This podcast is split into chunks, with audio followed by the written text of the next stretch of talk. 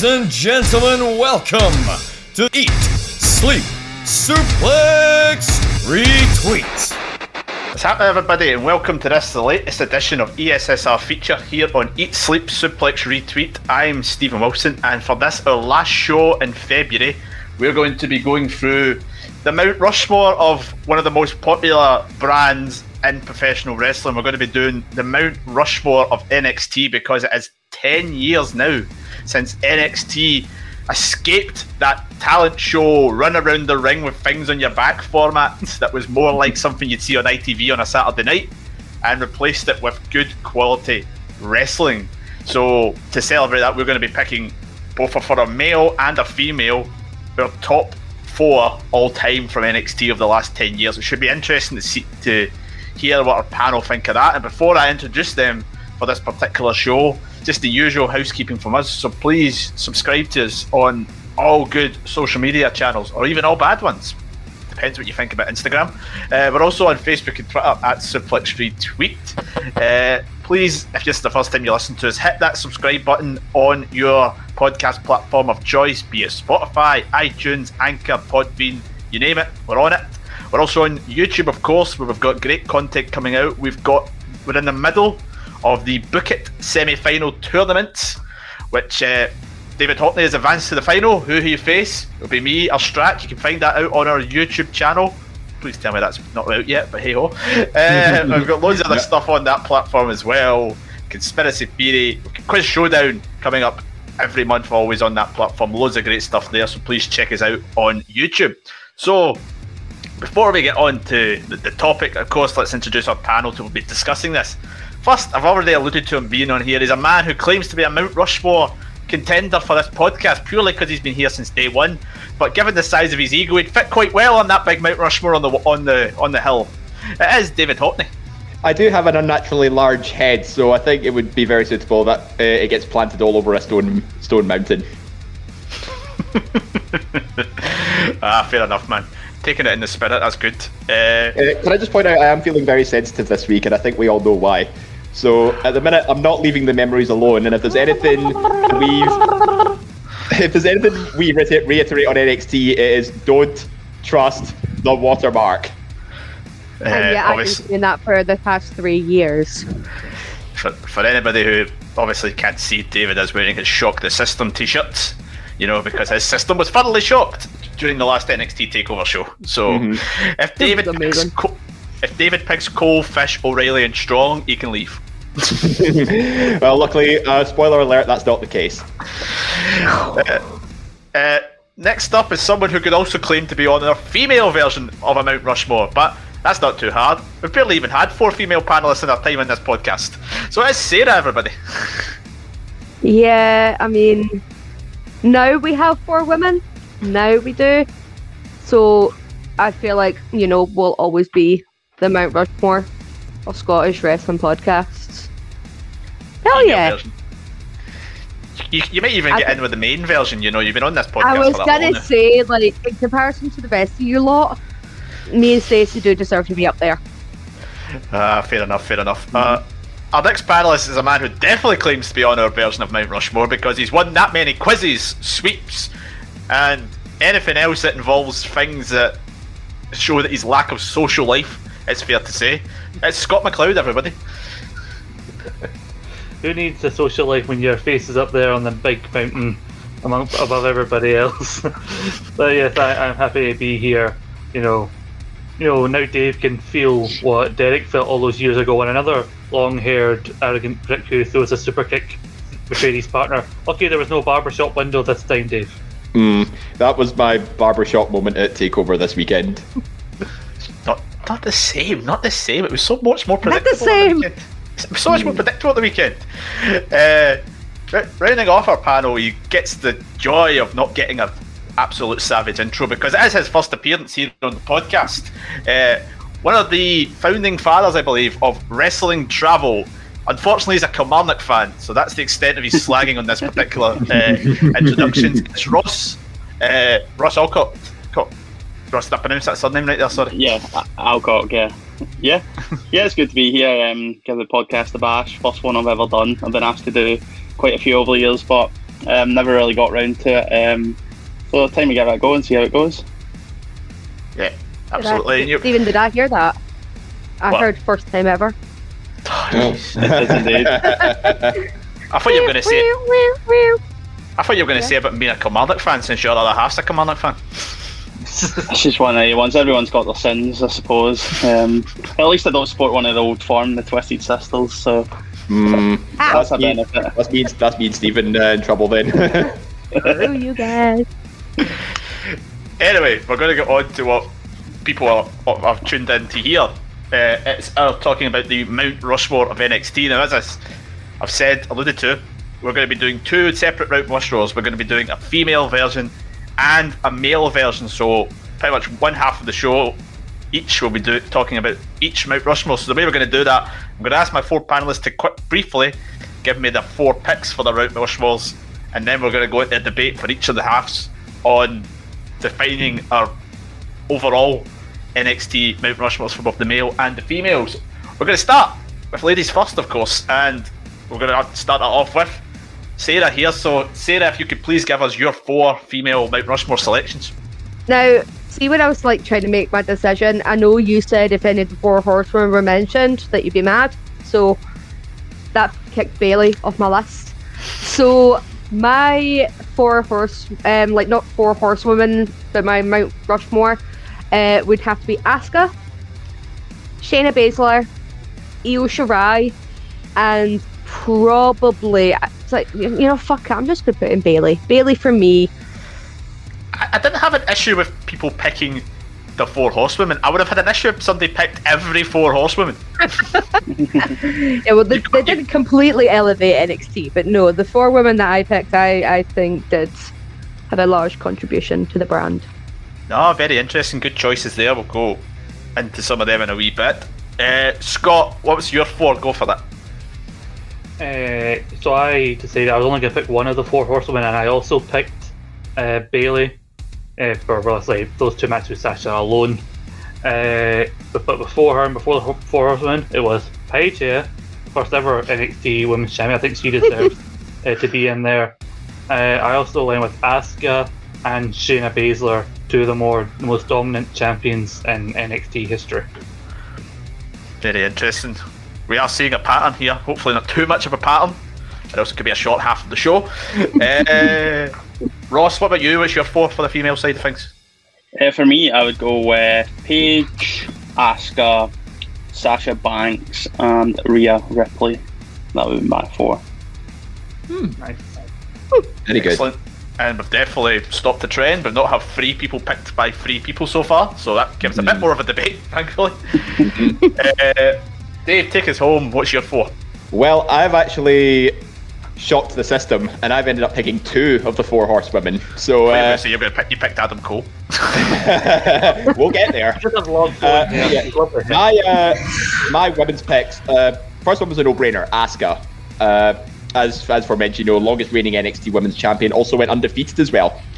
Uh, my second choice was Paige, the inaugural NXT Women's Champion, and someone who also sort of smashed the norms of what a diva was like around that sort of time period. And my last two, I'm actually going to give it to Sasha Banks and Bayley, purely because they almost felt like the two sides of the same coin when it came to the women's evolution in not just NXT but WWE as a whole. Uh, they had two outstanding matches at Brooklyn and Takeover Respect, and they were sort of parallels between the ideal face character and the ideal heel character for that time period. So that's why I've gone with Asuka, Sasha, Bayley, and Paige. Interesting. Some really good picks there across the board. Uh, some ex- exclusions, of course, we've not made mention, but we will go into them in a wee bit. The one standout name, who's probably going to be our first uh, nail on for the Mount Rushmore, picked by all four of you, is, of course, Asuka. And obviously, she had that fantastic run with the Women's Championship. Uh, Ross, I'll come back to you first. Uh, what was your main reasonings behind Asuka? For me, it was just an undefeated um, streak in NXT. Um, it was also like breaking the barriers between making Asian wrestling more mainstream in WWE. I know they've had the um, Asian competitors in the past, but um, this felt like it was one of the the first real mainstays and was making that dominant impact coming from a great career in Japan. Yeah, very much so. Sarah, Asuka obviously came in with a lot of fanfare at the time when it, when it happened. Pretty much slowly but surely worked her way up to the top of that roster. And when she got there, you know, that was that was her division to much to a point in a way that by the time that she left, there was not much left of the division there.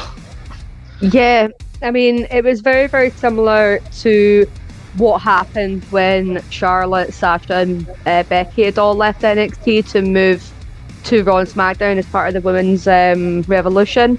That there wasn't much a division there, especially like when Bayley was still there, and then it was the exact same when Asuka left because that's what you like build the division around.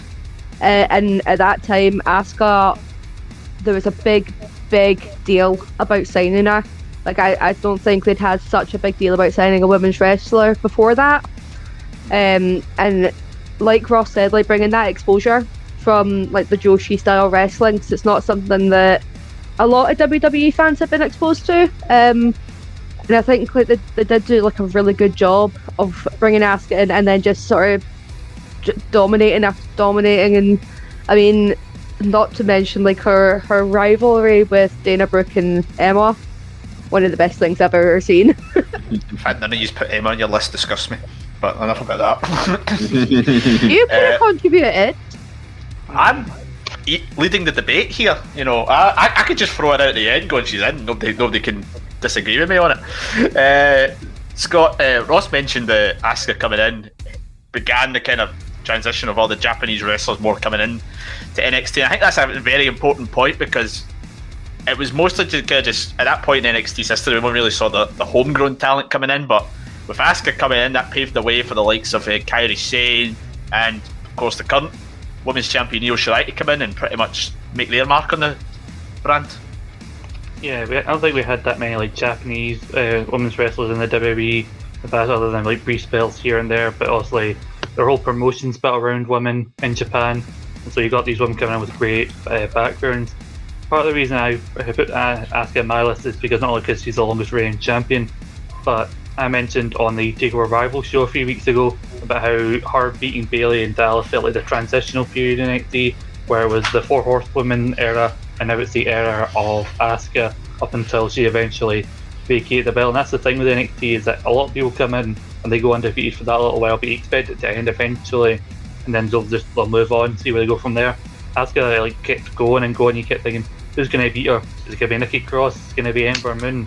And then eventually, I think it meant a lot the fact that they said like we don't even want her to lose on NXT, even though some people who watch the mirrors or probably don't watch NXT, we want her to come up so protected, have all this momentum coming up. And I think the fact that no one beat her and basically it did like impact the division, given that they basically like, oh, the belt's vacated now. Now you need to fight for it because none of you were able to beat Asuka for it. But I think she definitely left uh, our mark on NXT. Yeah, I mean, uh, Dave. I mean, obviously, when we're coming up with some Mount Rushmore, I think there's a lot of things that need to be consideration. And given a lot, even all the achievements Asuka had, all the, the, the people that she defeated, I think the fact that she did go undefeated in NXT, which surely put her as a, an absolute nail on for us. Even if none of you had picked her, even if only two or three of you had picked her. Yeah, I mean, it's it's a testament to, to sort of how talented it is, uh, how talented she is, and how much influence she had over the NXT women's division. Like, I remember when you when we were discussing NXT Takeover Respect, uh, and this was Asuka, I think, going up against Dana Brooke. Like, there was so much hype surrounding her. Uh, where I think people were saying like she's not just one of the best female wrestlers in the world, she's one of the best wrestlers in the world, and it's uh, I think the fact that she went undefeated for that length of time, it only asserted like how dominant she was and how much of a strong competitor she was, and, and she only lost that undefeated streak on the grandest stage at WrestleMania once she transitioned to to the SmackDown roster. But yeah, the I think it was a guarantee. You know, she was going to be the pinnacle of the NXT Women's division once the the four horsewomen had made that transition, obviously to to Raw and SmackDown respectively. So I think she did a, a fantastic job of taking over the reins as the dominant female competitor in NXT. When really before it was dominated by by four women. Yeah, definitely. So that so that's pretty much a nail on for the Mount Rushmore is to go for Asuka. I think we all agree. Yep. Yep. Excellent. So we're going to na- nail that one, put that one uh, down for that particular one. Now we've got two particular wrestlers who who were picked by three of the four E's. So I'm gonna we're gonna quickly debate them each in their own. We've got Paige and we've got Bayley. Uh, Dave, I'm gonna throw to you. You picked Paige Mm-hmm. as one of yours. Yeah. What was the main reasoning for Paige? Uh, mainly because you know she was the inaugural NXT Women's Champion, and the other reason I think I mentioned it in my initial uh, sort of going through my list is that she was sort of defined as the anti-diva, you know, the sort of anti-heroish diva, one that wasn't you know the blonde, skinny supermodel type diva, you know that the the women of WWE were sort of accustomed to still having that that image about them. But the, in comes this uh, this pale, dark-haired, sort of gothic-looking diva uh, from Norwich, England, who just smashed the entire like norms and standards of what WWE perceived divas to be.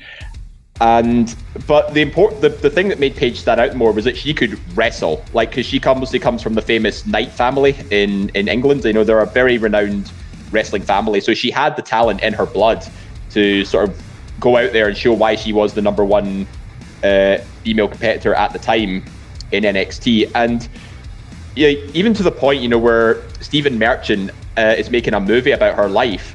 It, it, goes to show all the trials and tribulations she's been through to get to WWE. So there's a lot of history and a lot of story behind her journey towards NXT.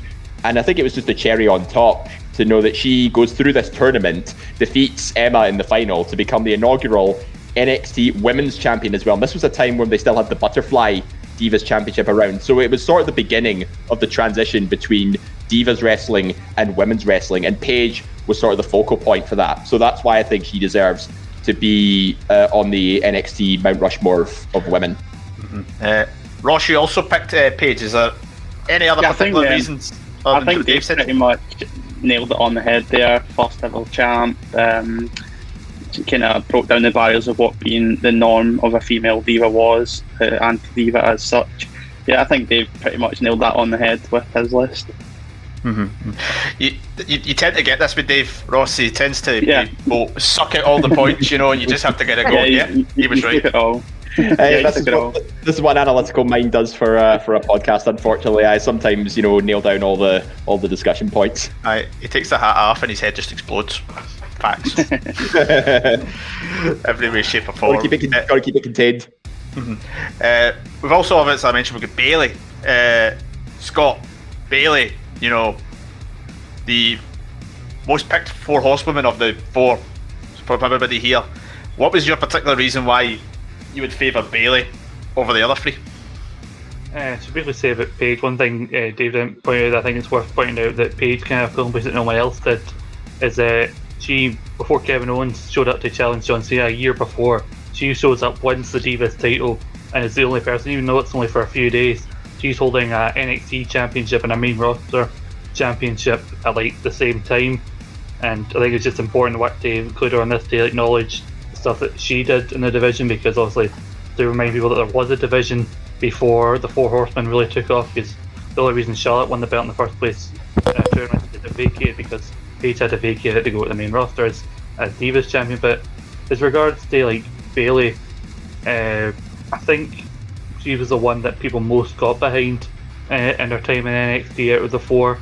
I yeah, she and Sasha were both part of the two of the best matches in NXT history, but I think it's the fact that Bayley was like so over that she seemed to appeal to everybody at the time, and I think the fact that she stayed in NXT for a while longer than the others, where she finally got her opportunity to kind of be the figurehead of the division, and then she eventually put over Asuka to uh, so that that new era could begin. But I think it's just that I think a lot more people got behind Bayley because she felt like somebody the fans could see themselves in. Yeah, Sarah. I think the the thing that would maybe sell a lot of people on Bayley for this particular list is with the other three, it was kind of like they were there as part of a collective, but Bayley was the only one of the four of them who had their own individual spotlight to kind of shine and she held that title for pretty much about eight, seven, eight months. You know, and ran a division against uh, the likes of everyone's favorite female wrestler Nia Jax. Well, see, see, when I was actually putting together this, and I was like, right, okay, who, in my opinion, actually contributed more to NXT? So at the top, it would have been Bayley, then Sasha, then Charlotte, then Becky. Um, just because like Charlotte may have been the champion, um, out of the first, like the first champion out of all of them, she didn't really contribute as much as what Sasha and Bayley did. Given that, when Sa- when Sasha, Charlotte, and Becky all left to go to Raw and SmackDown. Bailey was the one that was left to rebuild the women's division um, because like they had a few of the up and comers. Like you had like Carmella, you had Alexa Bliss, you had a whole bunch of people that were maybe not, as ready to left. NXT would have went like the women's division would have went basically like the AEW's women's division is now. It would have been non-existent. It would have been pointless. It would have been overseen. So I think like when Bayley stayed, just to sort of, I, I don't know if it was through her own choice or through their choice, thinking that she wasn't ready, but I think it was it was a very very pinnacle thing, and it was needed, um, just simply because you had all these women that were still coming through the ranks that were maybe not ready. Like Ember Moon hadn't even uh, debuted on TV yet. You had like Nikki Cross was still sort of coming up as she was going to be part of Sanity. You had Peyton Royce, you had Billie Kay, you had like Dana, etc., and obviously Eva Marie. We cannot forget the goddess that is Eva Marie. Oh, I So- knew it off my list. I know she nearly made my list. She nearly Yeah. made it. You're kidding, Um, but- right? Hell no. I mean, I mean Scott might everybody get rid of will not be Sarah's. allowed a- I was told I would not be allowed on a podcast again if I chose Nia Jax. hey, see, I need a podcast about Eva Marie, but well, that's another time. Hmm. Coming this Christmas. I mean, after two years of like deliberating and po- like politicking, we finally got the Bellas podcast, so anything can happen. But anyway, yeah, I, I think in in developing what the women's division is now, you definitely wouldn't have had it if it hadn't been for Bayley sticking around to sort of help because they said it was like a women's evolution on the main roster, but all the women for, that were part of that revolution happening left NXT to go to the main roster. So where was this next brand of talent coming from? It was going to come from nowhere. Yeah, Yeah, definitely. Uh, now, the big question is obviously you, we've had three the three picks each for these two. Now, you maybe assume that we would just put the two of them on it, but that's not quite how we work. Uh, do you think there's any argument, folks, to have both of them on it, or do you think there's there's potentially maybe one should be on it more than the other one? Uh, see, I well, I actually had them both down. So technically, by that logic, I would actually put both of them on because you know Sarah and Scott both make really good arguments for for Bayley there, and I know I did. yeah, uh, yeah. I think Bayley. You know, Sarah sort of basically said the argument for Bayley herself. But if I could just add in one more, I think you know, fan reaction to Bayley is a is a really good sign of how popular she was in NXT. Like, take a look at Takeover in London, and even to an extent, Raw in Glasgow. Like, the fans would not stop chanting her name in the style of DJ Otzi's "Hey Baby," and you know, like when you've got creative fan input for one superstar in particular, you know that they're actually that damn popular with the audience. Yeah. Ross, you Yeah, didn't have Bayley on your list, but you seem to be nodding in No. agreement with Dave there. Yeah, I agree with that one. I was at that Raw in Glasgow and it put Charlotte Flair completely off of track. The fan reaction, as you'll probably remember, she was in the ring just like dumbfounded, like she could not get a word out, and it clearly put them off script. That uh, they had to go very ad hoc on that. Um, yeah, so that fan reaction, she was over. Um, it's been the same with takeovers I've been to in the states as well. Um, it's always a great fan reaction to her back then and on the main roster. See, my Yeah. argument always is with Bayley is that she was the female Sami Zayn. At that time, she was the heart and soul of that division, and I still believe, like, nothing against Paige.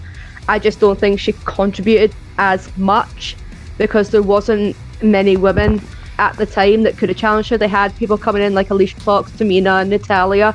They were already part of WWE for a long time. The only person that could have matched her was Emma, and that was it was basically them two.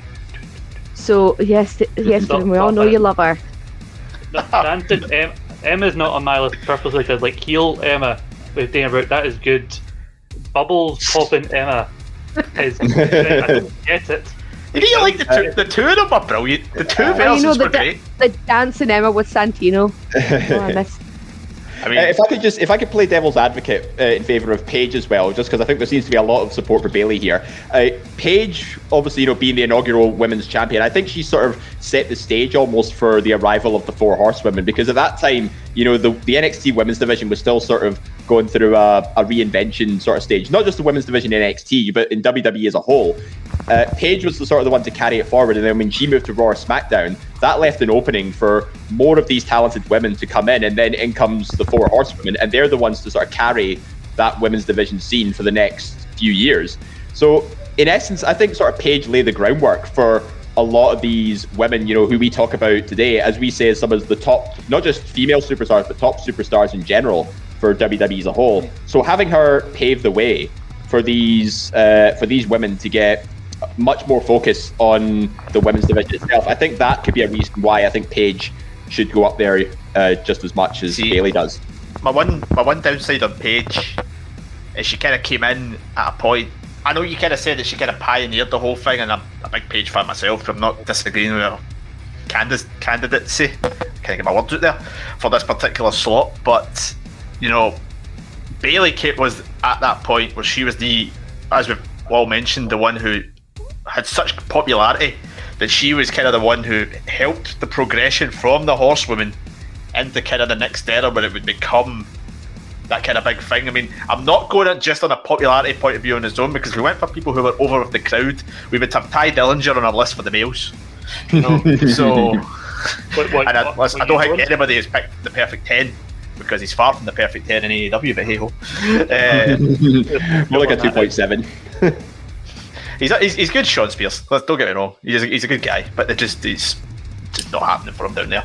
Uh, I personally would say I'm not dis- I'm not saying we, we leave Paige out, but I think we I think we should maybe bench Paige for the moment, and I would slot Bayley in definitely as that second pick. Do we have any disagreements on that? No, I think that's fair enough. But I think if if we're if we could still reconsider Paige maybe later on, that would be okay. I'm not ruling Paige out at all, Dave. Not absolutely. That's fine. I don't Yeah, just want cool. to chuck the two. I don't just want to chuck the two of them in there because that would mean we've got one slot left for the for the other everything else because there's a big bit of everything else here. Uh, obviously, you guys have all picked certain people.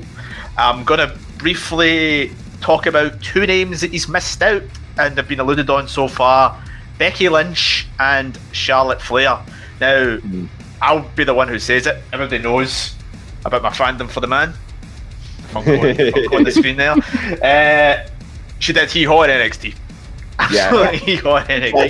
That, that's the Yep. only reason I didn't. That's the only reason I didn't consider Becky is because I think she had the least impact of all the women we've discussed so far. But she, but she was sort of a slow burner over time. She's now the most talked about women on uh, like Raw and SmackDown. Whereas NXT, you know, I think she was still finding her footing and didn't really make much of an impact. But Yeah. Scott, Charlotte Flair. I mean, I was gonna say, I was gonna say, but clearly with Becky, she belongs nowhere near the discussion for for NXT for all time women's wrestling or like the main roster, definitely. But like I said on a Takeover Rival show, she should have stayed in NXT a few months longer than, uh, and then joined Sasha and Charlotte later.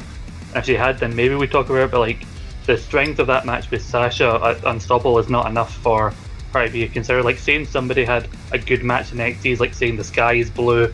You know, it's just it's just not enough.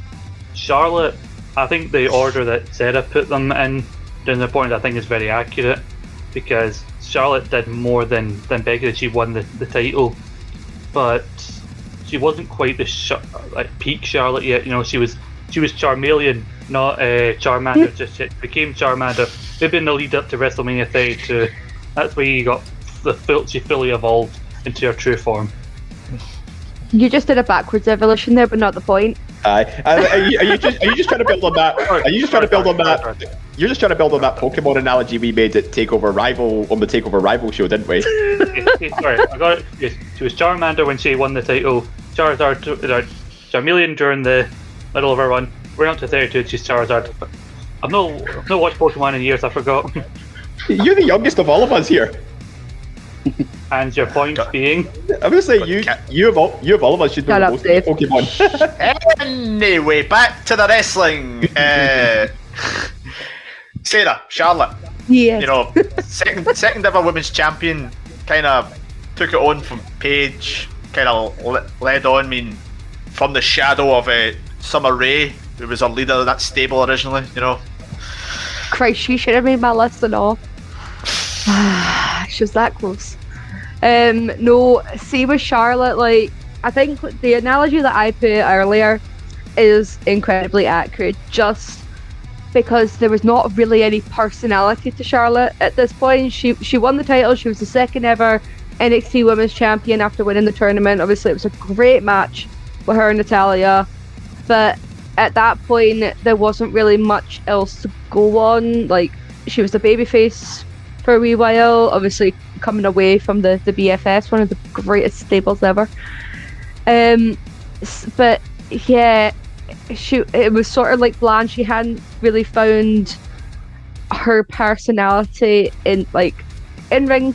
Absolutely fine. Like I've always said that Charlotte is one of the best um, WWE grown talent because we all know that she didn't wrestle before she came to WWE. Like she's a proper product of them. It's the same as Randy Orton. She's a product of them.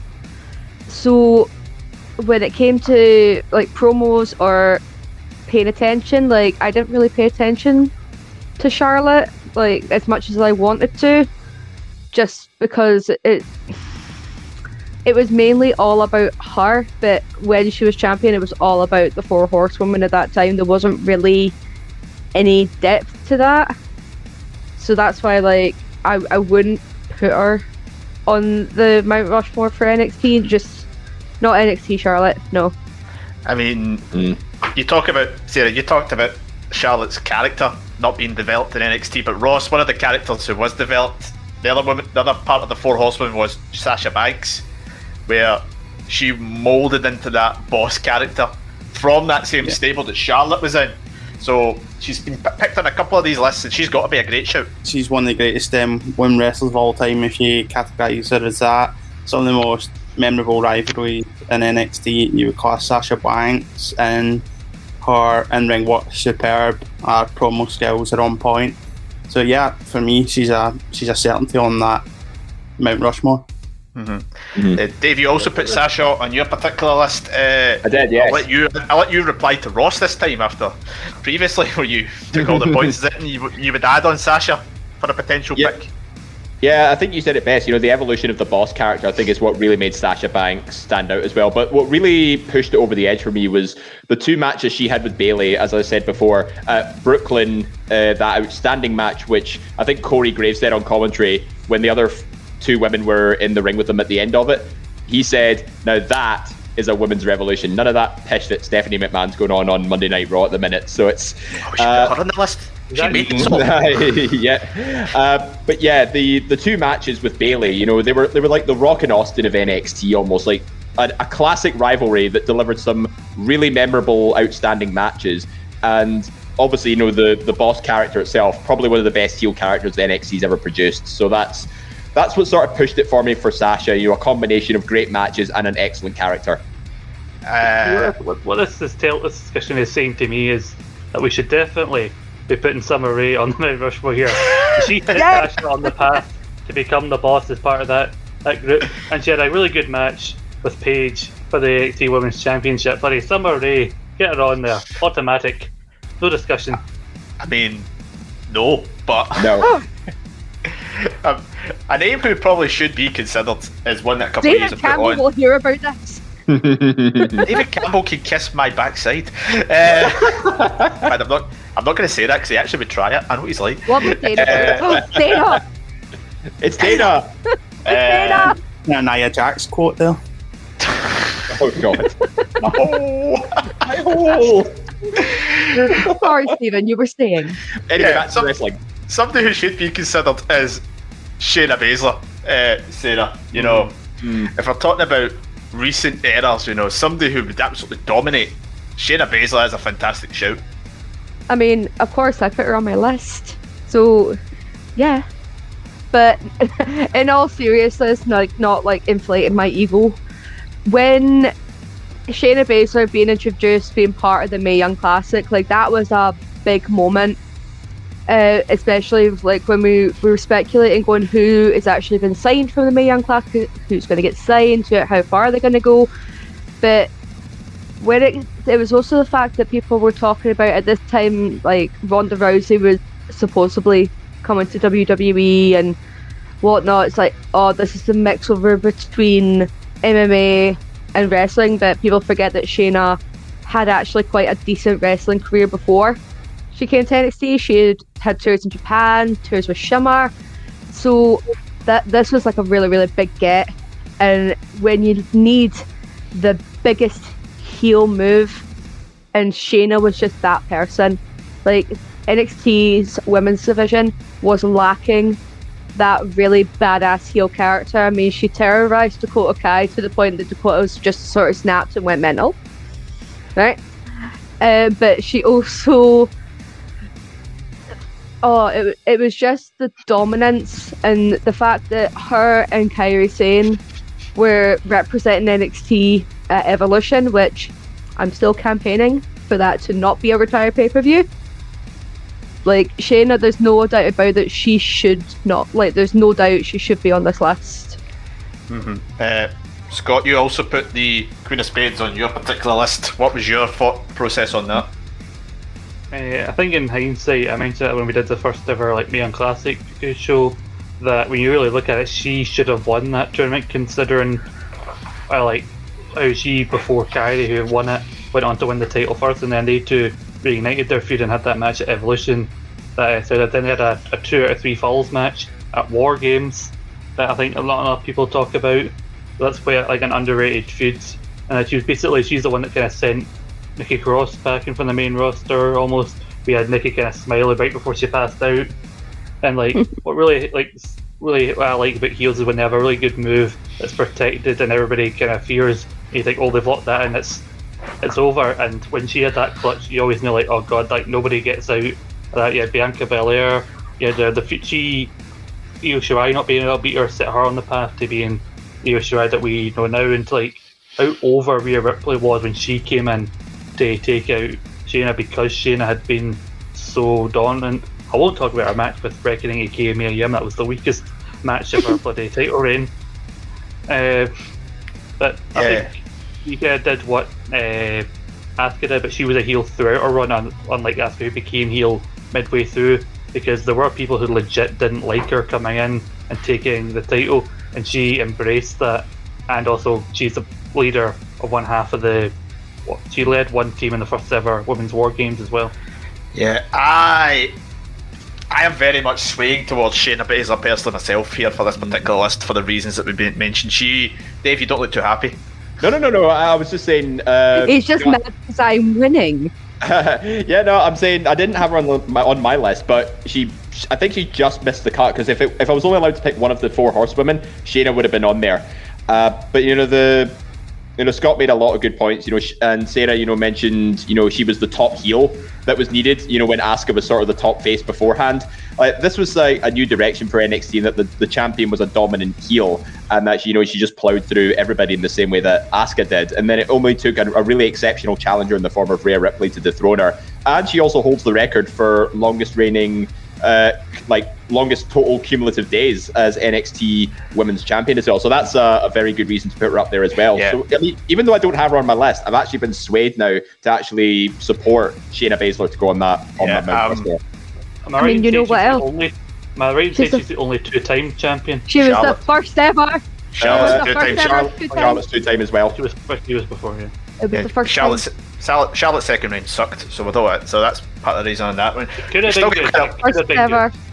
good. There was a first ever. been That's good. it. We've That's got so we've got one more space. Shayna takes the third spot, which leaves us with one more particular spot on it. Now we've mentioned a few people. Uh, a couple of names we've not mentioned. The guys brought up.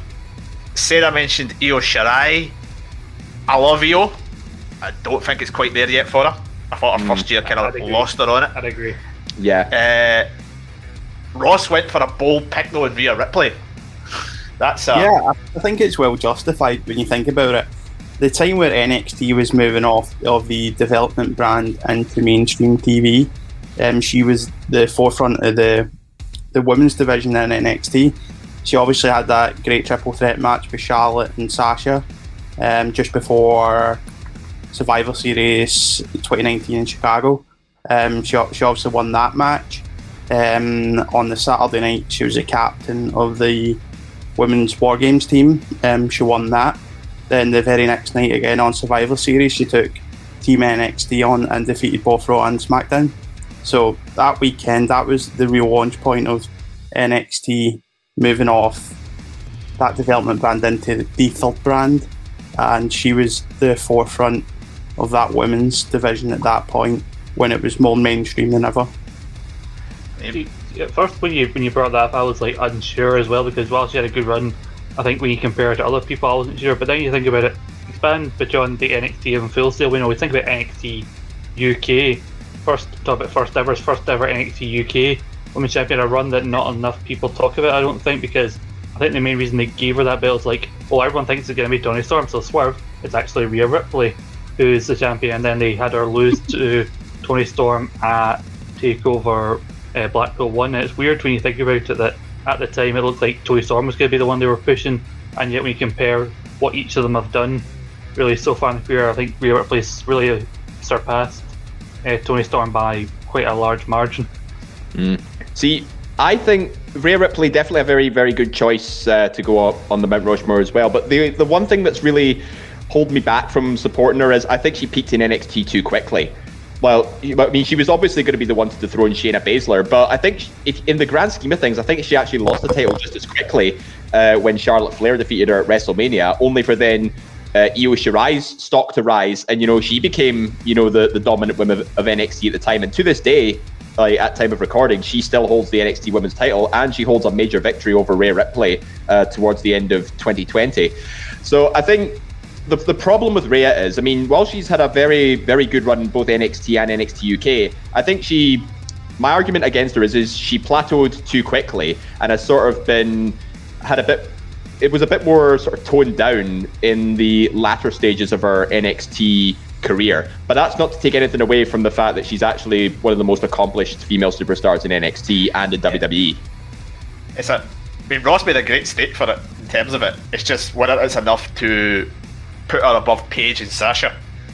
You know, the way she, she, it was a development brand at the time, and the way she really put it on the map when it was going into its TV deal in the states, and it was our, obviously the War Games match. It was four on two. She led the team to the victory there.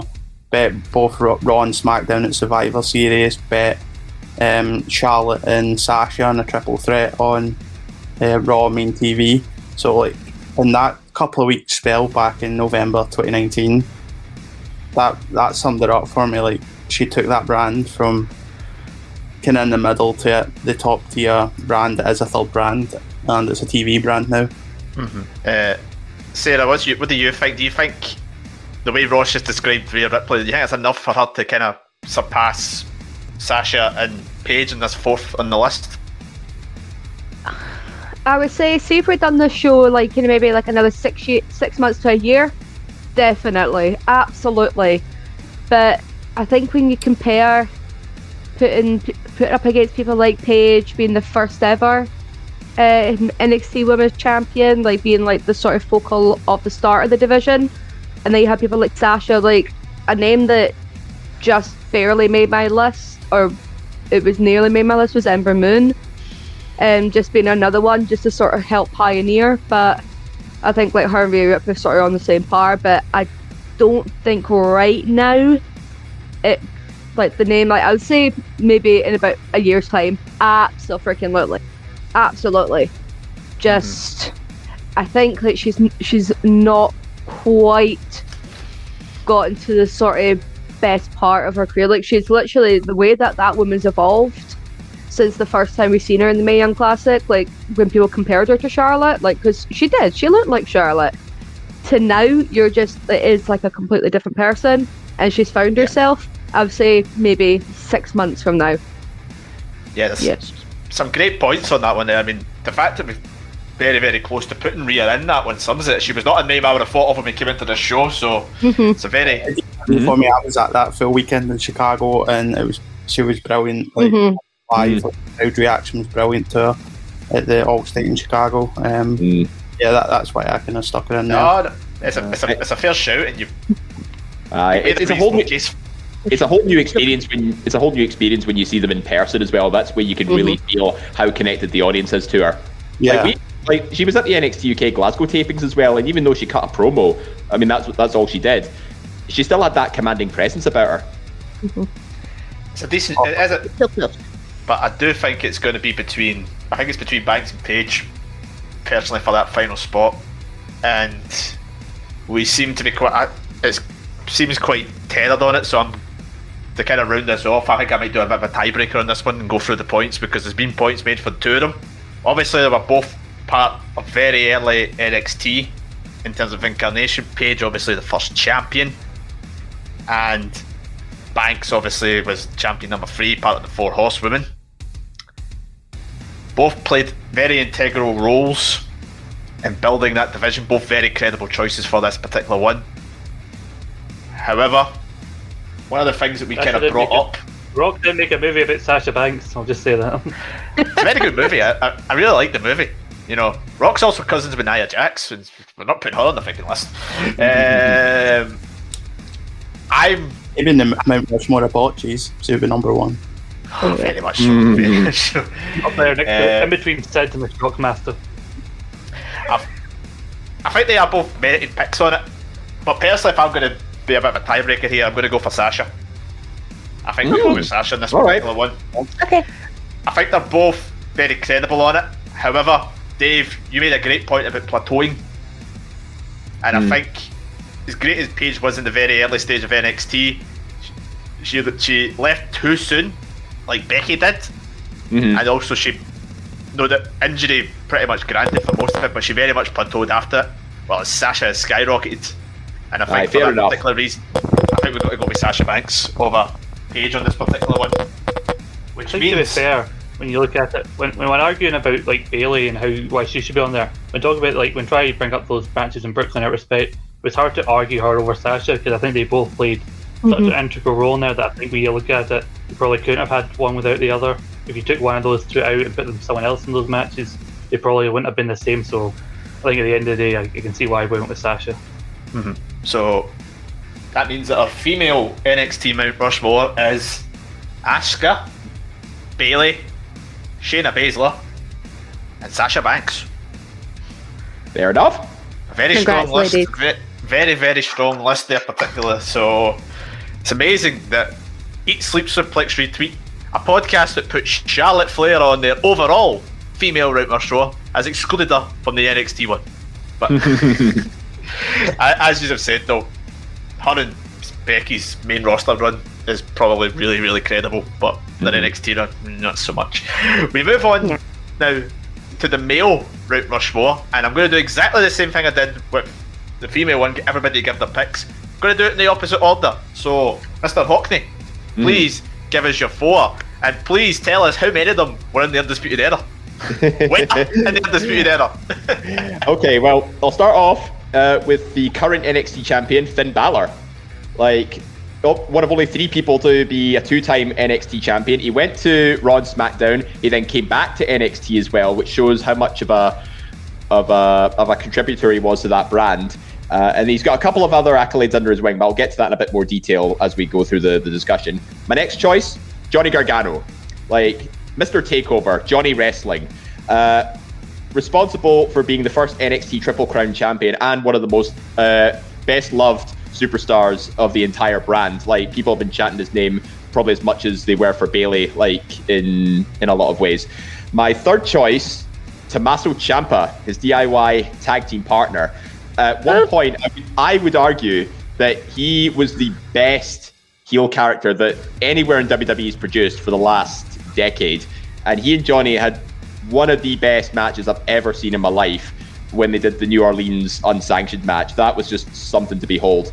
So, and he has that sort of anti-hero sort of gimmick going forward now, which is why, I mean, it was a bit tricky to think, you know, could anyone else uh, overtake him. But I think no, he had way too much of an impact for the title itself, and I think that's why I put him on there. And my last pick, uh, believe it or not, is Tye Dillinger. No, I'm kidding. I'm kidding.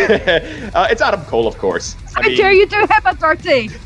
God, Dave. No, th- this was the biggest no-brainer for me. The last one's going to be Adam Cole, like longest reigning NXT champion, founder of one of the greatest factions WWE's ever produced. He's a triple crown champion, first ever NXT North American champion, and has produced some of the best quality TV that NXT has produced, along with his with his three brethren of Undisputed Era. Like that one, he. W- I know I've said him last out of my four picks, but he was my number one always.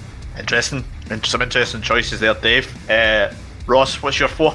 There was some similar to Dave, but I'll change it up just for the topic of discussion slightly. So I would personally go with Finn Balor, definitely. I'd also put Nakamura in there, Kevin Owens, and the one and only Sami Zayn.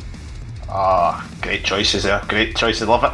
A lot of bit early day NXT on that one. I think uh, can't have this discussion without Sami in there, but yeah, very good choices and a bit different kind of era wise from Dave there, which is good to see. Uh, Scott, what's your four? Uh, when racking my brain for this, I sadly left Jinder Mahal off the list, even though he was the one who selflessly lost to Seth Rollins so he could become first NXT champion. But just you wait until NXT India really kicks off and he carries that brand on his very large, not at all roidy back.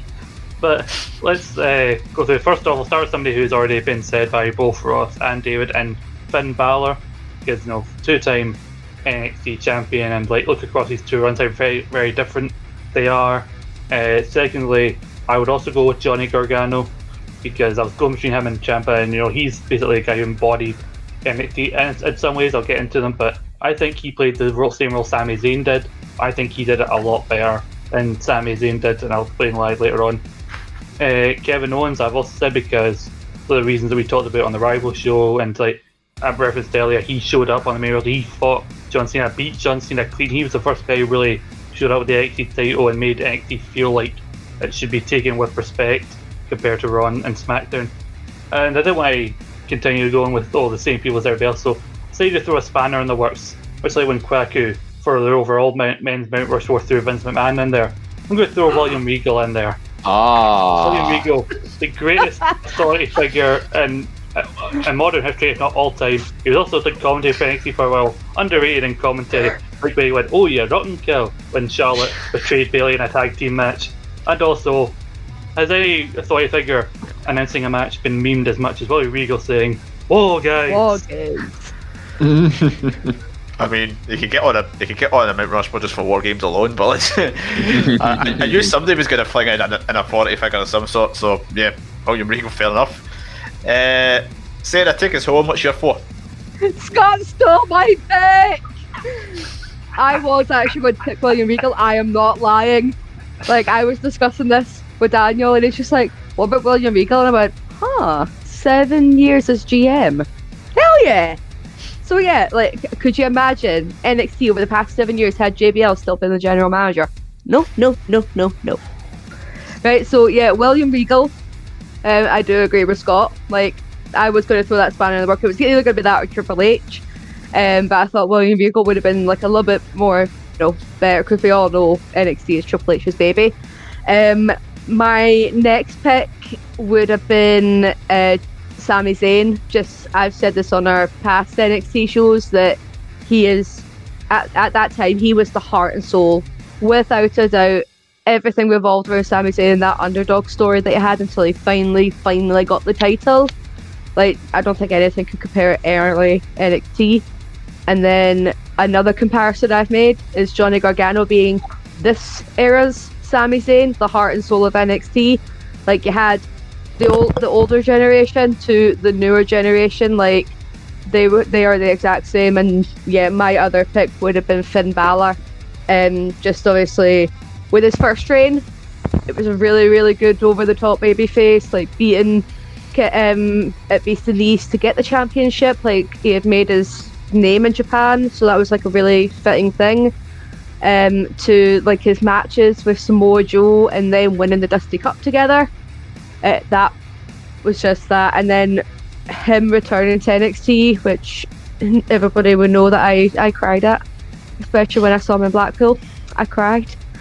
Um, and just him reinventing himself to like that heel character, it's been flawless. Like he was done out dirty on the main roster. He was done dirty by mean- everything that had been done to him. So him coming back to NXT to sort of cement his place and going, nope, this is my brand. I if you're remember being uh, sorry. I remember being in Blackpool as well. I was kind of bored with main roster Balor, and I thought his entrance went on too long. But as soon as he came out, I was there with everybody else, ah, throwing my arms up in the Oh, air. And I was crying. I was crying in the, you know, in that ballroom. I was crying. Mm, I was don't live talk about his tweeting. Main ros- You don't talk about his main roster run. Everyone was on vacation. Nothing happened. I mean, Yeah. talking- To, to further argue who about didn't- William Regal, It was one of argue, speaking of Blackpool, to further argue about William Regal, he is also trained a number of these guys who come to the PC. As we've seen on Breaking Ground, he taught us the importance of stepping forward with your left bloody foot. Absolutely. how well they kept the Balor secret for Blackpool. Like, I was doing some media stuff that day, and I was looking in the back backstage area, and not once did you see Balor. That was Mhm. kept completely under wraps. Yeah, I remember I was live tweeting that night as well for the, the podcast Twitter at Suplex Retweet. Uh, and I remember I was like, you know that feeling when you, when you smack all your fingers on the on the keys and it just comes out, it just comes out as gibberish. Yeah, that, that's what I was like. And I remember the phrase I typed was "Thank you, Uncle Paul." Like it was just a a really genuinely good surprise to see him appear against Jordan Devlin. I mean, I mean, you, you, you talk about guys doing it, done it dirty. I mean, where the feck is Bo Dallas on this bloody list, guys? Come on, We didn't we didn't He believe was it. number- believe It was number Uh, five for me. It was number Yeah, um, some um, some fantastic some fantastic choices on this particular list, and of course, you have very rightly got us kicked off with the one who you have all picked is of course the current champ Finn Balor. Ross, you, you mentioned the best kick, the, how great a secret that was at that takeover in Blackpool, but you talk about two completely different sides of his character, the way he's kind of worked it in both his runs. You know, he's he's a logical choice, especially the fact he went back. Yeah, he's he had that. He's had a very good face character and heel character. Like he, he transcends so well in both of them. He's always been over the fans. He's great entrance, loved by the fans, but in ring, he's also incredible. I remember him, his ICW days. A lot of you guys probably will as well. Brilliant ICW. Come on to the main roster, NXT. I had a good conversation with him at the first War Games. See when he was in the crowd and they panned the camera to him sitting front row. Like you'll see me right next to him. Well, I was in the seat next to him at that War Games, but I had a good conversation for about ten minutes with him about ICW NXT. Really good guy. Yeah, I think he's like one of the nicest guys I've met in wrestling. Plus, he's in in ring works incredible. Mm-hmm. Yeah. Uh, Scott, not a fan of his main roster entrance, but in his first run in NXT, I mean, The way- unless I'm in the crowd to do it, then, and I don't know he's coming, then uh, the way that his uh, his demon type aspect on his original NXT was very good. It was very well done, you know, and that helped him, I think, in that original run. I remember his first match. Uh, it was uh, the Ascension versus him and Hideo Itami, now known as Kenta. Uh, uh, with all the captains. it was a fantastic. Um, that entrance was amazing, and that was just a, a staple of his run down there first time. yeah, that was the thing with the, his entrances. Like whenever he was on Takeover, like you always wondered what is he going to come in next. He had the Jack the Ripper thing for Takeover London. He had like the Texas Chainsaw kind of thing with uh, when they were in Dallas. But it did kind of fall into this repeated pattern on the main roster where you kind of you're overly relied on it, and he showed that he he can do good matches and have good feuds without it. And his NXT run that he's doing now, I just wish he would stop making references to cats or something like that, saying, "Oh, when the cat's away," or something like that. Like, what does that even mean? You're meant to be you're meant to be a cool baddie, Finn. That does not sound cool at all. And also, why is he holding the mic up like this all the time, as if he's Because he's a ra- he's a something like that? gangster. He's a gangster. He's a he's a gangster with uh, Sarah with fan, fantastic abs and a glass jaw apparently now. He- he- I love I love how you came to with that. I mean, he- he's.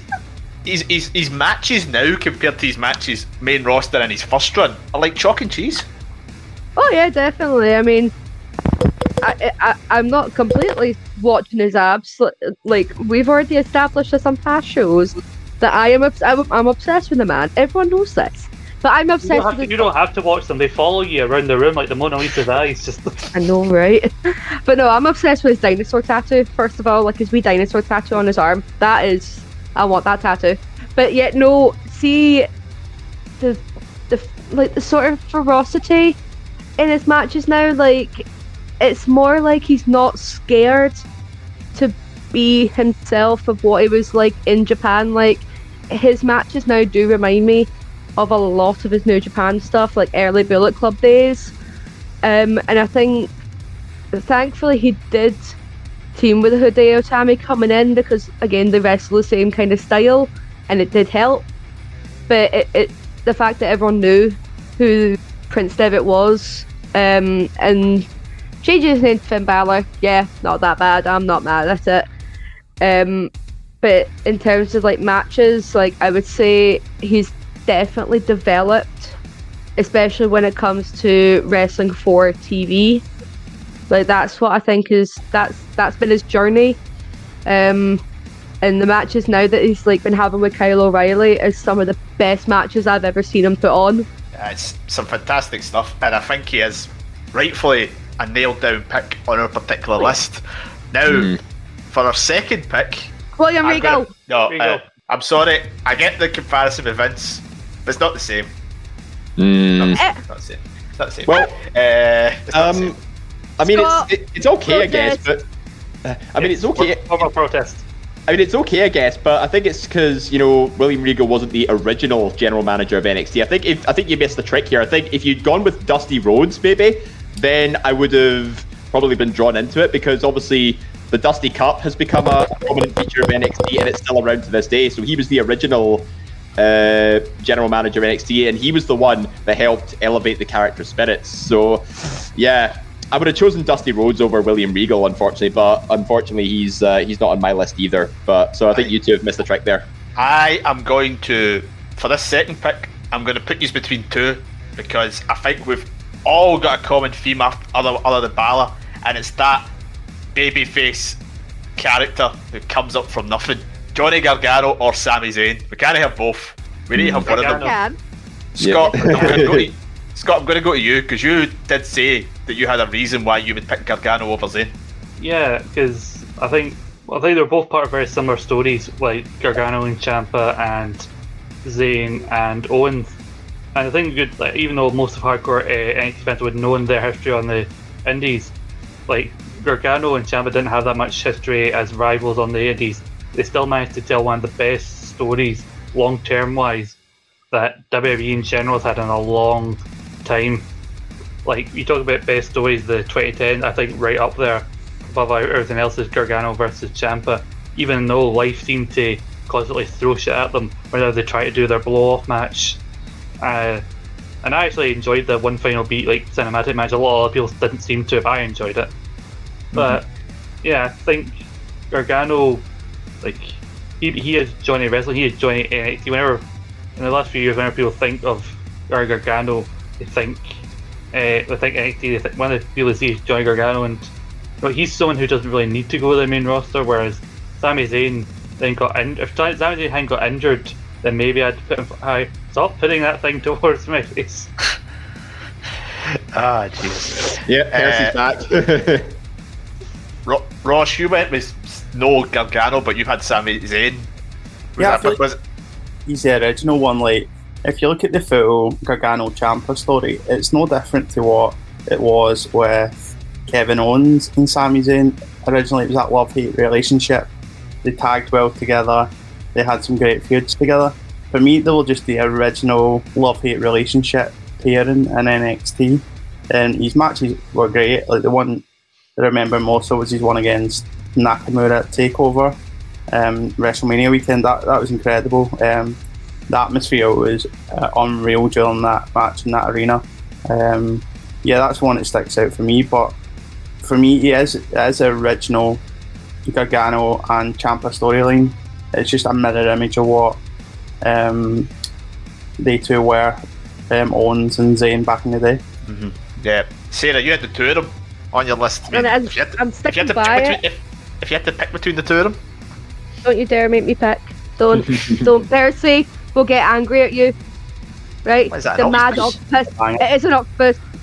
All right, it is a reversible Make octopus. decision To display my for you. emotions. You watch yourself, McLeod. But yeah, no, I can have both because it's my it's my Mount Rushmore. I can have both. Your Mount Rushmore is stupid if you're making a pick. Well, yeah, that's the point. It's, it's not all. We can't all agree on everything, you know. Can I be Uh, a tiebreaker here? No, you cannot. Oh, you go, Dave. Go on, on you go, son. Right. Well, I I went with Johnny Gargano over Sami Zayn, largely because I think Sami Zayn, you know, I think he was too heavily bogged down by injuries uh, during his time in NXT. Like, he and he jumped to the main roster just as quickly as. Uh, you know, a few other NXT superstars did. You know, he went to challenge John Cena for the United States title, and then obviously he was out for so long. And he, but credit where credit's due. I mean, Ross mentioned his match in Dallas against Nakamura. Like that was arguably one of the best matches I've ever seen. So it's easy to put him up there as well. Um, I think he he came as too much of as, a, as an underdog for me. You know, when his initial run. Uh, I don't know. It was really hard. It was really, it was really difficult just to sort of, you know, get into his groove until you realised, oh wait, that's his, that's his gimmick. He's meant to be an underdog, and he's scratching and clawing his way to the NXT Championship. But even just as soon as he won it, he only lost it two months later. I think it's one of the shorter NXT title reigns that I've seen. It, it, it's absolutely bad. Yeah, like, but why Johnny Gargano does it for me? Look at the kind of matches he's been having on NXT. With DIY against the Revival, two out of three falls in Toronto, classic match. Stop The mentioning DIY. The feud with the feud with Adam Cole, like one of the best feuds ever. The New Orleans fight with Ciampa, one of the best ever. But one I think that's not yet been mentioned, the five-star classic match in Philadelphia with Andrade, the first WWE five-star match since John Cena versus CM Punk in 2011.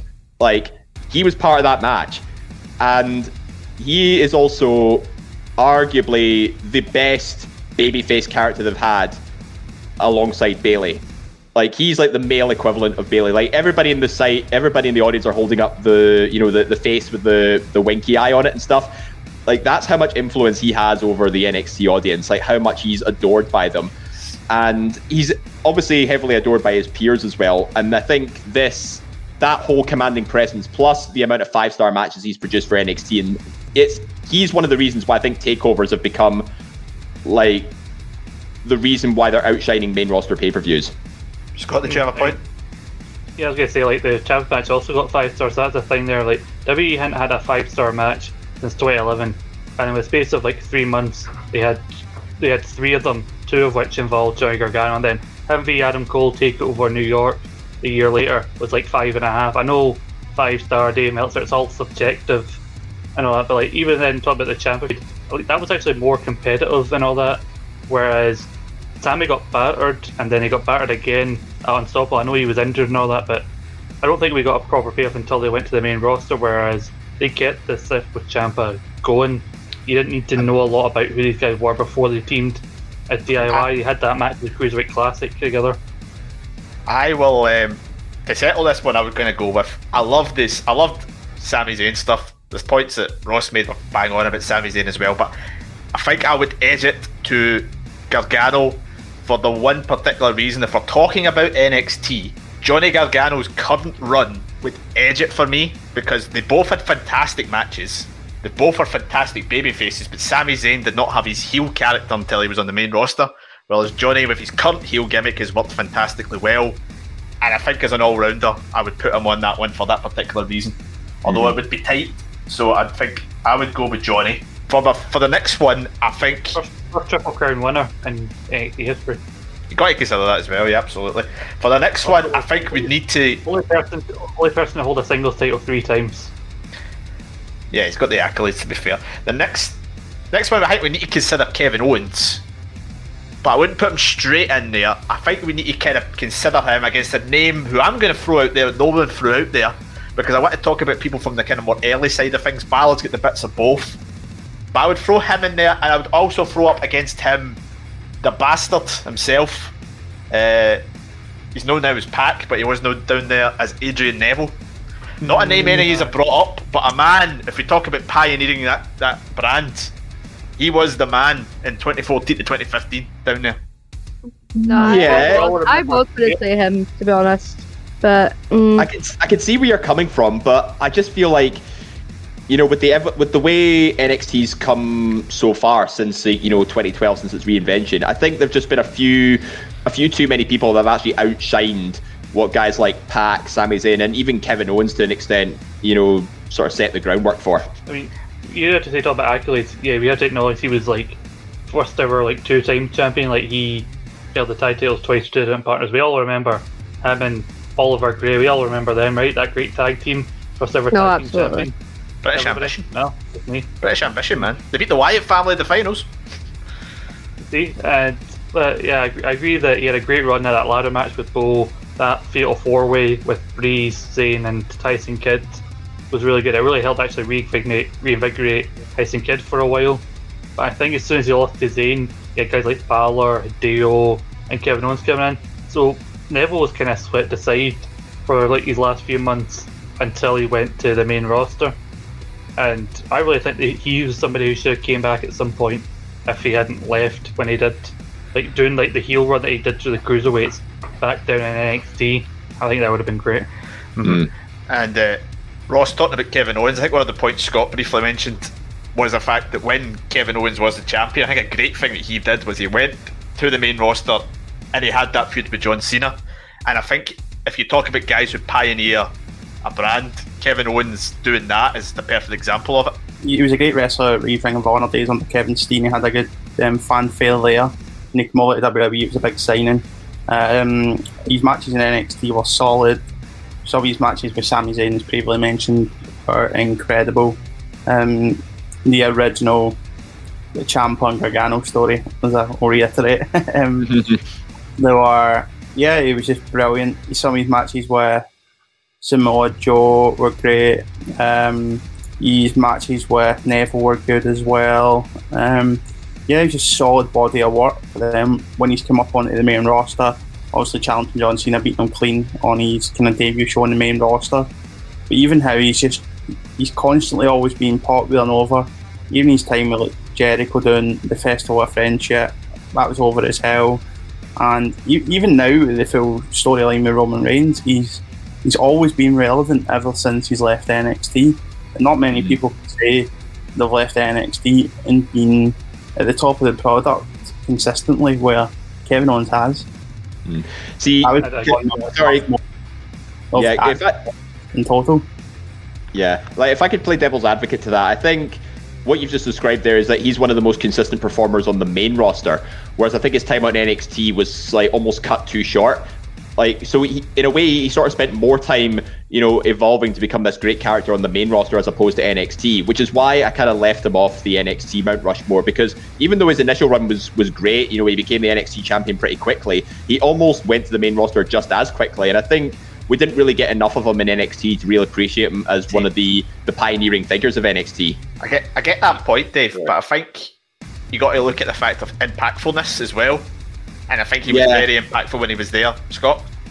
Yeah, I was going to say, to play devil's advocate to Dave's devil's advocate, to agree more with what Ross said, I think it's because we are so used to, as fans of NXT, to see them great run in NXT. They go to the main roster and they do nothing. But Kevin Owens, within a few months, yeah, he didn't win the US title, but then a couple months later, he's Intercontinental Champion. It's like he's part of the ladder match for United the feud with Sami Zayn, Universal Champion. So he's one of the few people to buck the trend, I think, in terms of like the booking, because anything he's given, he makes work. And I think with his time in NXT, I think he's actually he did something that a lot of people should have done. Like maybe Nakamura shouldn't have stayed in NXT for a whole year. Maybe he should have went a couple months early. Because some people go to NXT and they're already main roster ready. I think Kevin Owens was, and so they don't need to be there for that long. I think they perfectly rounded up when it's time there when he lost to Balor at Brooklyn. That was the perfect time because there probably wasn't anything else for him to do. And like talk about NXT, one of the biggest pops pre like in the last few months where we had we were able to have fans in the at wrestling shows, his return to NXT for War Games to face Undisputed Era as part of Team Ciampa. Yeah, that fault was insane. Like the the roof went off the building. yeah, that is a good point actually. I would, uh, I'd say Kevin Owens is a stick on. In Based on the point, His match against Balor, even though he lost the Beast from the East match in Tokyo, that that was brilliant as well. I think he's, I think he's a, a shout based on the impact he had in such a short time, how much he built that brand. I mean, we talked about Rhea Ripley in the first half of the show, and Kevin Owens is an example from the men's side of things. So I think. Uh, but did having Rhea Ripley in- go on? Did Rhea Ripley go on the women's Mount Rushmore though? As a result, But the reason we left Rhea Ripley on it is because she was still quite raw. Kevin Owens is far from raw. This was about five, Yeah, six years ago. fire. This was all. hap- He's been solidified, so I think we're going to need to go. with- I'll go with Kevin Owens as number three. Number four's got a lot of debate though. We still got some names in there. Regal. We talk. We're not putting Regal on. uh, we've got the names of we've still the, the guys I've mentioned. Biggie. I was going to actually say Five Biggie. Five. Tyler Breeze. Oh, Tyler Breeze. Rollins. boom. Right, I'm gonna, ch- I'm gonna chuck some names out there. We've mentioned. Ginzer. No, not him. Let me Seth speak. Rollins. Let me speak. Uh, Eva. Nakamura, Ricky Steamboat. And Cole have all been mentioned. Other names I might chuck out there: Aleister Black, Andrade, Mm, Samoa Joe, who's been mentioned. Austin Aries. No, he's a not him. Everybody loves Austin That's Aries. why there's one banana. name that I refuse to mention. So I mean, we talk about impactful as well. I'm with Drew Lars Drew had an impact. Ricochet. mhm. Triple H. I'm not putting Triple H. I'm not being that predictable on a Mount Rushmore that we had Vince and Triple H on the two ones. You could you could put any member. You could probably put any member of Undisputed Era up there as well. But if you Not don't, Bobby I'm Fish. Not Bobby Kyle Fish. O'Reilly. Not Bobby Fish. I love Bobby Fish, but You you tell what, if you- week. You give it six months to a year. I think you could put Ky- you could argue to put Kyle O'Reilly up there because he was. Yeah, but I mean, he was the first. Three, he was the first three-time NXT Tag Team Champion. Right. I'm going to chuck a name out here. See if he's agree with me. Potentially on it. Keith Keith Lee. Thunder Liger. Keith Lee. Oh, Keith was a very very close one. Double oh. but champ. I think, I, think, I think it's just because his, rushed ini- the full belts off him. his initial run you- just sort was his initial sort of few months to a year sort of fell a bit flat, and he was sidelined with injury a bit, so he had to sort of rebuild all that momentum again. But that's not to take away that he had some cracking matches with Dijakovic, and he is the first, obviously, of course, the first double champion. Can't we just Everyone- put Tommaso Ciampa on this and just, you know, Uh, uh, uh, just put Tommaso Ciampa on it. Right. I'll, You cannot have- throw back. you cannot have NXT Mount Rushmore without Adam Cole, baby. Why can't we put- why you can't- can. Guys, why can't we put just one of the best enhancement talents in NXT history on here? Cassius Ohno. Ah, Can anyone tell me a takeover Oh. match he won? but essentially, can we ha- can I actually just put forward the tag team? The Can't have a original. tag team on it. What's that, sorry? Pete Dunne on. They are two people, and I would pick the revival. I, I had a feeling you were going to choose the revival, but there's only one spot. You can't exactly fit two people in one. You just take half their face each and just squeeze them on. Absolutely. Bobby Roode. The glorious one. See, I I, see. would say Bobby Mm. Roode. See, I think the only the only thing that really great thing about Bobby Roode any, yeah, because of his glorious theme song. But aside from that, nothing really spectacular. How? You know what? Actually, Baron Corbin. Hmm, What about. Yeah. Bill you're not making this easy, are you? Wait, wait, what? What about Damien Priest? Huh? Oh, Huh? Huh? oh, Huh? oh. Huh? Damien. I'm only joking. I'm only joking. I just wanted to hear you somebody do that. nah, not Damien Priest, sorry. By the Uh, way, Yeah. made that a thing. I said that to him first. I was, I like, I like singing this when Damien Priest comes out, and he's taking that as his bastard and name. But you you say that like your you say that like your brother doesn't nick everything in, in every part of from I know. everybody else. I mean, come on. I, I, I still don't think he did the fir- he ran the first sweep, but hey ho. Uh, I'm gonna I'm gonna throw it back to the names that you guys mentioned that haven't really been talked about yet. Nakamura, Ciampa, Cole, Ross. I Dave, you're mentioned not this. On a, it. Ross, I mentioned. I'm not talking about Regal. Uh, Ross, I mentioned this on a past show, so I'm going to put it in here. The Nakamura debut match was amazing, as you mentioned, but I just thought the reign got quite flat. The, the run got quite flat in the last six months, which would maybe lose it for me on him. Yeah. Uh, I can agree there. I just feel he was much like when we brought up Asuka, he was one of the first real big Japanese male wrestlers that was very well known. I, IWGP Inter- Internet, Intercontinental Champion, everything like this, the fanfare that came with him. He was such a big signing for NXT. And I don't think he was ever signed just to be that mainstay NXT character. He was only in there for a few months to develop his English um, until he was game roster ready. And as soon as they could put the rocket to him, they did. Um, his match with was it? Uh, who did he lose the title to? Was uh, Bobby. Bobby Roode, yeah. Bobby Roode at um, NXT Takeover in Orlando. Um, great match. Um, it probably ended on the right way. Um, then that was him off to the main roster, and the pop that he got on his main roster debuts, and same when the Miz and Maryse were kind of doing the John Cena um, gimmick. And yeah, I just think the overall presentation of Nakamura, solid, great ring work. Obviously, you can't comment too much on his mic work because it was non-existent for a long time, especially in NXT. But yeah, he was just a solid worker for me, and I hope we're starting to see the best of him back on the main roster now. He's ditched that um, heel character because I don't think it ever suited him. Yeah, definitely. I think hopefully we are starting to see more of them. We mentioned it on our Nakamura show that we did in December that we hope he's going to get something for him, but just something about after that first match. Nakamura theme song being glorious like it was meant to be. Oh, I I love that he's got the theme tune back. Uh, I'm personally going to put it down between Ciampa and Cole. Dave is the only one who's picked them both. and he's, com- and he's, com- and he's You know what? completely torn. Now listen, if I have to choose between the two of them, it'd be Adam Cole. Well, can, I present, can I present my case? you've got a minute to present it. Go, and then I'll go to the other guys. Right. Second ever Triple Crown champion. Longest reigning NXT champion in history. He is responsible for one of the best factions that WWE has produced in years with the Undisputed Era.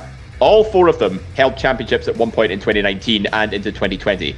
He is the first ever NXT North American champion, which he won in a five star classic ladder match with five other very credible contenders. The very same night, he wins the Dusty Cup with and the NXT tag titles, quote unquote. Uh, he goes into one of the best feuds with Johnny Gargano. Uh, two out of three falls in New York, already a classic match. He has that one-on-one uh, takeover 25, like still one of the best near fall finishes I've ever seen in my life. But that three stages of hell match where they do the cage of death, I would class that as one of my favorite NXT matches after the unsanctioned match between Gargano and Ciampa. And that spot at the end where they dive off the cage, like it's just one of the most charismatic, entertaining, and incredible superstars that NXT has to offer, both as a singles competitor as and a faction guy. Oh, I just muted his mic and he finished. Uh, Well, if Alright, there's anything I can, hey, if there's anything I can say, I'm always on time. right. I'm going to go to the rest of the guys to kind of close up the Thank you mic for here. Right. Don't just do this to wind Dave up, right? Be genuinely honest, because if we could wind them up, we would not pick Cole. Uh, Cole, personally. You would go Cole personally, or you wouldn't. Yeah, I would. It's Cole for me out there too. Yes, Ross. Ross is clearly not experienced, not had to listen to Dave go baby for three years. So, uh, Sarah, genuine honesty on this one. Who would you pick between Ciampa and Adam Cole? I would still pick Ciampa, but not just based on like the matches that he had against Johnny Gargano, but also the fact that DIY, God bless, like you know, God rest their soul and everything, um, elevated the tag team division when there wasn't very many people to go up against them. Uh, I mean, like the triple threat match that they had with Authors of Pain and the Revival, great match. Even though just the matches that they had against the Revival at the time, there was not many tag teams, and that this is me just putting forward Tommaso Ciampa as a tag team wrestler and a singles wrestler. There was just like Undisputed Era. Nothing against them, absolutely nothing against them. And Adam Cole, it would it would be like a big toss up. But I think just because it's always been Adam Cole and the Undisputed Era, whereas like see now now that he's going off on his own, or probably it's going to be like the gold version and the red version or something. Like it was like what I said, reveal at Ripley. See six months down the line of Adam Cole maybe being on his own, hell freaking yes. But because he's always been with the Undisputed Era, whereas Ciampa's managed to establish himself as that tag team wrestler, and then plus his work, his work on Twitter for that nine months, you've got to give it to him. You've got to give it to him just for surely that wind up on Johnny Gargano for the nine months that he was out because he wasn't even on TV and he was still relevant. Interesting. Scott, I hate to put you in an awkward position, but you're the tiebreaker here for this final spot. Who are you going to go with? Are you going to go with Tommaso Ciampa or are you going to go with Adam Cole? I feel like Vince on the simulcast Raw. The fate, the very fate of the of the Mount Rushmore is in my hands. William Rico. No. He's not an option. Uh, Uh, I, these two, I, if I could have my way, I'd have both of them on. Ciampa, on the one hand, I think he, he got too. He and Gergar both had suffered from an issue where they were both put together so often that it was hard for them to break out from just like seen as the guy who needed the other. But Undisputed Era, I honestly believe, best faction debates had in so long. Like, best since the Shield or Evolution. Like, they are a modern Four Horsemen in my opinion. In terms of stature, not in terms of quality, because Roger Strong, Bobby Fish, nah. Nah. But if you can only have, you need to have at least one of them on, and if it's going to be one of them, there's a reason he's the leader. He was a proper choice to elevate the North American title. Took him too long to get the NXT title because he was a top guy long before that. Ah, Adam Cole, baby. Boom. At least it wasn't Dave that said the baby bit. I'm, I'll, I'll let Scott have it because I've um, I've heard it for way too long with Dave. So I will accept we- this loss. So there we have it. Tough one, but we now have both our Mount Rushmore. So to repeat the one from the first half, our female Mount Rushmore was Asuka, Bayley, Shayna Baszler, and Sasha Banks.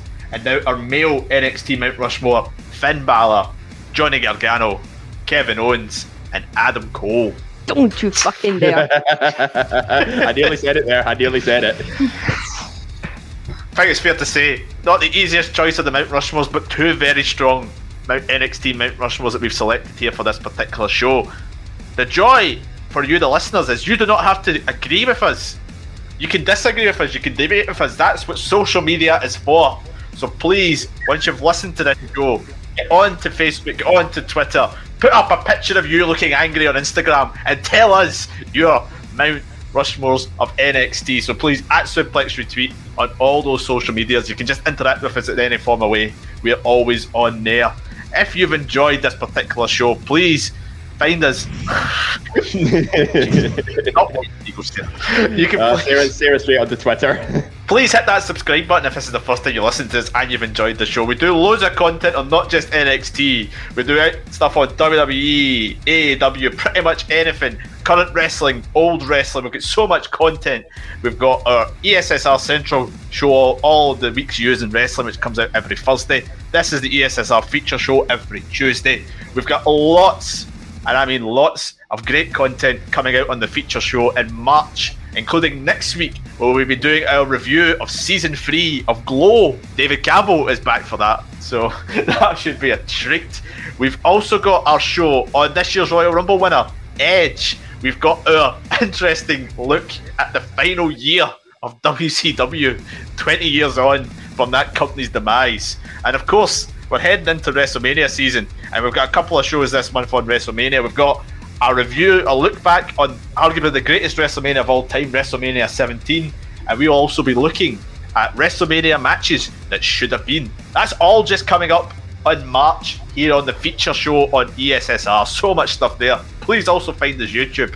Quiz Showdown is there. I'm hosting one. It's there on Legends of Wrestling. It'll be on the YouTube channel, if not now, very soon. And please watch the Book It tournament to see who, who David will face in the final, and also Conspiracy Theory with the GOAT, the four headed one himself, David Campbell. Until then, And John from The Incredibles. That's what he's that's, that's terrifying. Until then, I'd like to thank my panel for joining me for this particular show. These NXT shows are always a lot of great fun. Uh, David Totney, thank you. Thank you very much. To Scott McLeod, thank you very much. Thank you very much, ladies and gentlemen. War games. To Sarah, thank you. My campaign will continue. What one? William Regal or Summer Rae? Christian Both for Hall of Fame. My Christian for Hall of Fame is the most important one, but Eva Ah. Marie, Summer Rae, William Regal. Can this Mount Rushmore be, you know, managed by William Regal? I don't know. You could be the Why not? sculptor or something. I don't know. you could do something. It could be in Blackpool. Who knows? And um, to Ross on his first appearance here on the podcast. Ross, thank you. You're already our favourite of the two Rosses that we have on the show. you survived! Anything? from us here at ESSR, I've been Stephen Wilson, and we'll see you next time.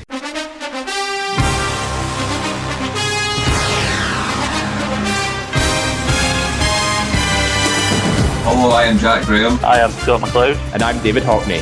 and you can catch us hosting one of the greatest shows in the history of podcasts, Saturday Draft Live. You can tune in every Saturday to find out who on the ESSR has the best chance of winning the current season of our fantasy draft. As always, you can catch Saturday Draft Live on all good podcasting platforms.